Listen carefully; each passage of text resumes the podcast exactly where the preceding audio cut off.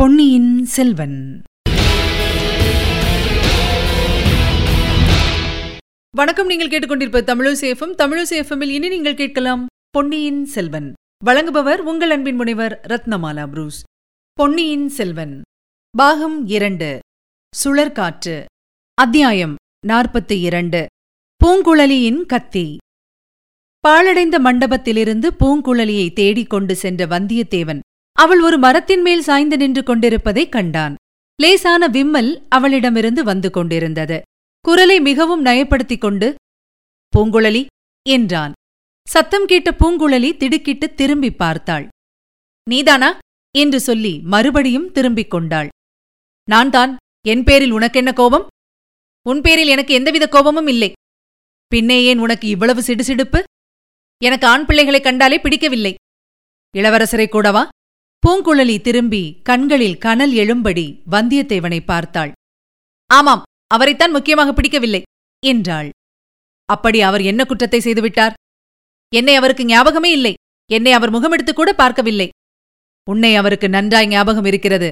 நான் உன்னை பற்றி கூறியதும் ஓ சமுத்திரகுமாரி எனக்கு தெரியாதா? என்றார். பொய் சொல்லுகிறாய். நீ ஏன் நேரில் வந்து கேட்டுக்கொள்? என்னை நினைவிருந்தால் ஏன் என்னிடம் ஒரு வார்த்தை கூட பேசவில்லை? அவர் பேசினார். நீதான் மறுமொழி சொல்லாமல் ஓடி வந்து விட்டாய். அந்த மாதிரி பேச்சை நான் சொல்லவில்லை. தெரிந்தவர்களை பார்த்தால் என்ன ஏது என்று விசாரிப்பது கிடையாதா? நீ சொல்வது பொய். அவர் என்னை முகமெடுத்தே பார்க்கவில்லை. பூங்குழலி அதற்கு ஒரு காரணம் இருக்கிறது. என்ன காரணம்? இளவரசருக்கு இப்போது ரொம்ப கஷ்ட காலம் யார் சொன்னது? எல்லா ஜோசியர்களும் சொல்லியிருக்கிறார்கள். குடந்தை சோதிடர் என்னிடமே சொன்னார். உன்னிடம் என்ன சொன்னார்? இளவரசருக்கு கொஞ்ச நாள் வரையில் கஷ்டத்துக்கு மேல் கஷ்டமாக வந்து கொண்டிருக்கும் என்று சொன்னார். அவரை சேர்ந்தவர்களுக்கெல்லாம் கஷ்டங்கள் வரும் என்று சொன்னார். இது இளவரசருக்கு தெரியும். ஆகையினால் அவர் யாரும் தம்மோடு சிநேகிதமாக இருப்பதை விரும்பவில்லை. தமக்கு வரும் கஷ்டம் தம்மோடு போகட்டும் என்று நினைக்கிறார். நீ மட்டும் ஏன் அவரோடு சிநேகமாயிருக்கிறாய்? நீ சற்று முன் பார்க்கவில்லையா? என்னையும் சண்டை பிடித்து துரத்த அவர் பிரயத்தனப்படுகிறார். நடுசாலையில் ஒரு காரணமும் இல்லாமல் அவர் என்னோடு கத்திச் சண்டை போட்டார். நீங்கள் வந்ததினால் சண்டை நின்றது. அவர் துரத்தினாலும் நீ அவரை விட்டு போக மாட்டாயா? மாட்டவே மாட்டேன். அவருக்கு வரும் கஷ்டங்களையெல்லாம் நானும் பகிர்ந்து அனுபவிப்பேன். அவரை உனக்கு அவ்வளவு பிடித்திருக்கிறதா? ஆமாம் ரொம்ப ரொம்ப பிடித்திருக்கிறது. எதனால் பிடித்திருக்கிறது? காரணம் சொல்லத் தெரியாது. அவரை பார்த்தவுடனே அவர் மேல் பிரியம் ஏற்பட்டுவிட்டது எனக்கும் அப்படித்தான் என்றாள் பூங்குழலி. உடனே தான் அவ்விதம் மனம் திறந்து சொல்லிவிட்டதைப் பற்றி வருந்தி உதட்டை கடித்துக் கொண்டாள். உனக்கு இளவரசரிடம் பிரியம் என்று எனக்கு தெரியும். ஆகையினால் தான் உன்னை அழைத்துப் போக வந்தேன். என்னுடன் வா. வரமாட்டேன். என்று பூங்குழலி அழுத்தம் திருத்தமாக சொன்னாள். வராவிட்டால் பலவந்தமாக உன்னை பிடித்து இழுத்துக் கொண்டு போவேன். அருகில் நெருங்கினால் இதோ கத்தி இருக்கிறது ஜாகிரதை என்று பூங்குழலி தன் இடுப்பில் செருகியிருந்த கத்தியை எடுத்து காட்டினாள். பாவி பெண்ணே எதற்காக என்னை குத்திக் கொள்ள வருகிறாய்? இளவரசரிடம் உன்னை பற்றி ஞாபகப்படுத்தினேனே அதற்காகவா? நீ பொய் சொல்லுகிறாய் அவரிடம் என்னை பற்றி நீ ஒன்றுமே சொல்லவில்லை. போனால் போகட்டும் இளவரசரை பிடித்துக் கொண்டு போக இரண்டு கப்பல்கள் வந்திருப்பதாக சொன்னாய் அல்லவா? அதை அவரிடம் வந்து சொல்லிவிட்டு அப்புறம் எப்படியாவது தொலைந்து போ. எல்லா விவரங்களும் சேனாதிபதியிடம் சொல்லிவிட்டேன். இளவரசர் உன்னிடம் நேரில் கேட்டு அறிய விரும்புகிறார். அவர் முன்னால் வந்தால் நான் ஊமையாகி விடுவேன். ஊமைச்சிகளிடத்தில் இளவரசருக்கு ரொம்ப பிரியம். சீச்சி நீ பரிகாசம் செய்கிறாய் என்று சொல்லி பூங்குழலி கத்தியை ஓங்கினாள். அப்படியானால் நீ என்னுடன் வரப்போவதில்லையா? இல்லை. சரி நான் போகிறேன் என்று கூறிவிட்டு வந்தியத்தேவன் இரண்டு அடி எடுத்து வைத்தான்.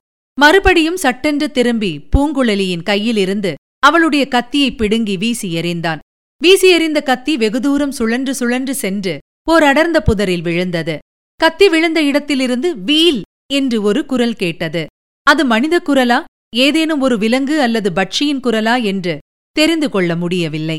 கத்தியை பிடுங்கியதும் வந்தியத்தேவனை கடுங்கோபத்துடன் பார்த்த பூங்குழலி மேற்கூறிய சப்தத்தை கேட்டதும் கத்தி விழுந்த இடத்தை ஆர்வத்துடன் நோக்கினாள். பிறகு இருவரும் வியப்புடன் ஒருவரை ஒருவர் பார்த்து கொண்டார்கள். மெல்ல மெல்ல நடந்து கத்தி விழுந்த இடத்துக்கு அருகிலிருந்து புதரை நெருங்கி பார்த்தார்கள். செடிகளிலும் தரையிலும் புது ரத்தம் சிந்தியிருந்தது.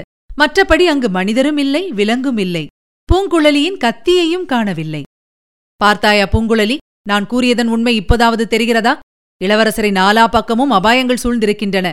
எந்த நேரத்தில் எந்த இடத்திலிருந்து எப்படிப்பட்ட அபாயம் வருமென்று சொல்ல முடியாது. தற்செயலாக உன்னுடைய கத்தியை பிடுங்கி நான் விட்டறிந்தேன். அதிலிருந்து இங்கே யாரோ பதுங்கிக் கொண்டிருந்தது தெரிய வந்தது. எதற்காக பதுங்கி இருக்க வேண்டும் என்று நீயே யோசித்துப்பார் இளவரசரை சமயம் பார்த்து தீர்த்து கட்டுவதற்காகத்தான். கோடிக்கரைக்கு நான் வந்ததற்கு முதல் நாள் இரண்டு பேரை உன் அண்ணன் படகேற்றி அழைத்துப் போனதாகவும் அவர்களைப் பற்றி உனக்கு சந்தேகம் தோன்றியதாகவும் சொல்லவில்லையா? அதை ஞாபகப்படுத்திக்கொள். இப்படிப்பட்ட சமயத்தில் இளவரசரிடம் பிரியமுள்ளவர்கள் அவரை விட்டுப் போகலாமா?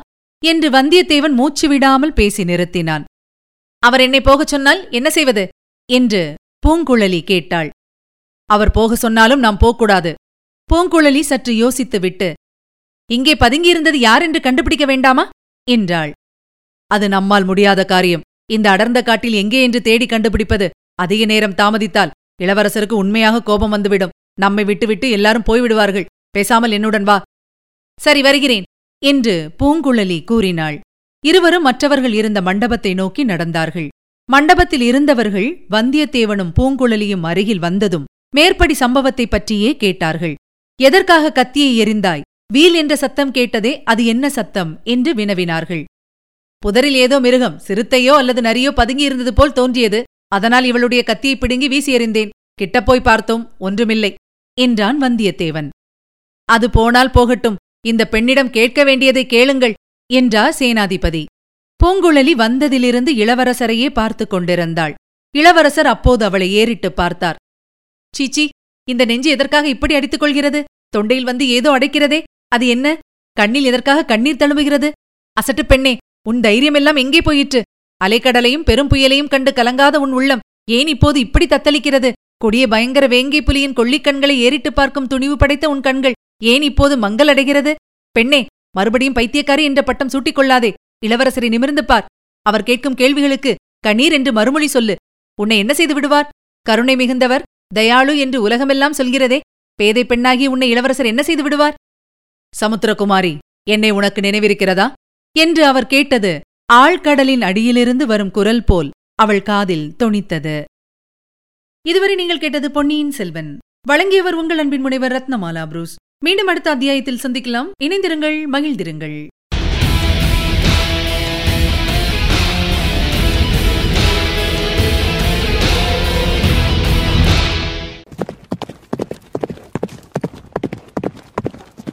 பொன்னியின் செல்வன்.